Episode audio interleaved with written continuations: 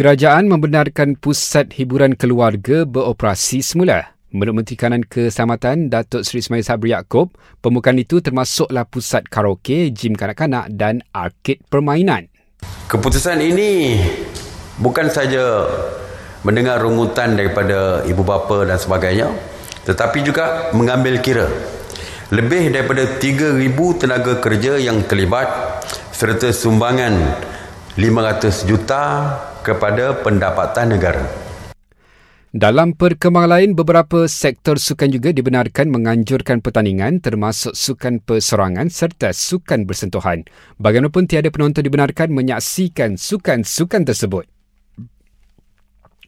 Pusat kuarantin di Maib sedang tamatkan operasinya selepas pesakit terakhir dibenarkan pulang hari ini. Menurut Kementerian Kesihatan, pusat itu sebelum ini dikhususkan untuk merawat parti yang positif COVID dan operasi kira-kira lebih tiga bulan.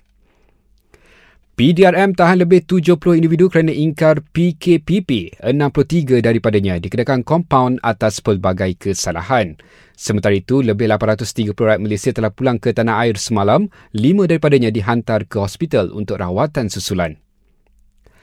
Empat individu petugas agensi sebuah berita antarabangsa Al Jazeera dipanggil ke Bukit Aman untuk bagi keterangan mengenai dokumentari terbitannya.